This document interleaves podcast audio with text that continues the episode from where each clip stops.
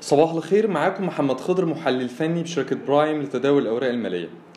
هنبدأ اجتماعنا الصباحي يوم الاثنين الموافق 20 يونيو 2022 هنتكلم عن المؤشرات الرئيسية للبورصة المصرية مؤشر EGX 30 ومؤشر EGX 70 بالنسبة لمؤشر EGX 30 إحنا تابعنا امبارح جلسة السوق امبارح. مؤشر EGX 30 كسر مستوى دعمه عند 9800 كسر 9800 بالنسبة لمؤشر EGX 30 بيدعم وبيأكد على استمرارية الاتجاه الهابط على المدى القصير.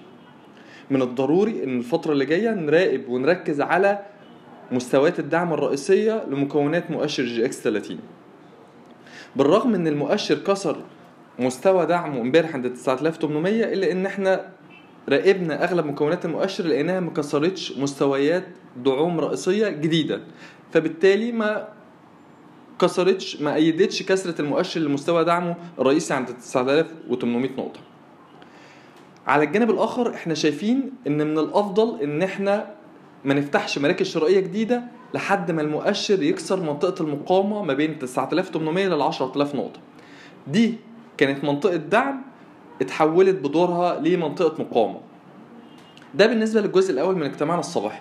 بالنسبة للجزء الثاني اللي نتكلم فيه عن مؤشر EGX 70 فمؤشر EGX 70 جلسة امبارح تعتبر الجلسة الثانية على التوالي اللي المؤشر بيتحرك فيها أدنى مستوى المقاومة عند ال 1900 بصفة عامة الاتجاه صاعد على المدى القصير بالنسبة لمؤشر EGX 70 وشايفين إن هو قادر يكمل ويستمر في اتجاهه الصاعد على المدى القصير.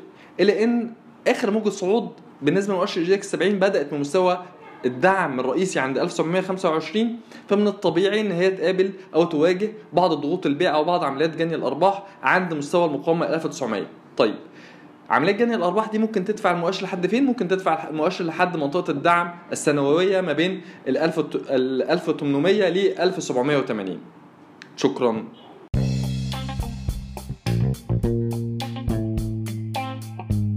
يرجى العلم أن هذا العرض هو لأغراض معرفية فقط ولا يمكن اعتباره عرض أو توصية شراء أو بيع أو إدارة استثمارات أو خدمات استشارية. ينصح باستشارة مستشارك المالي قبل اتخاذ أي قرار استثماري.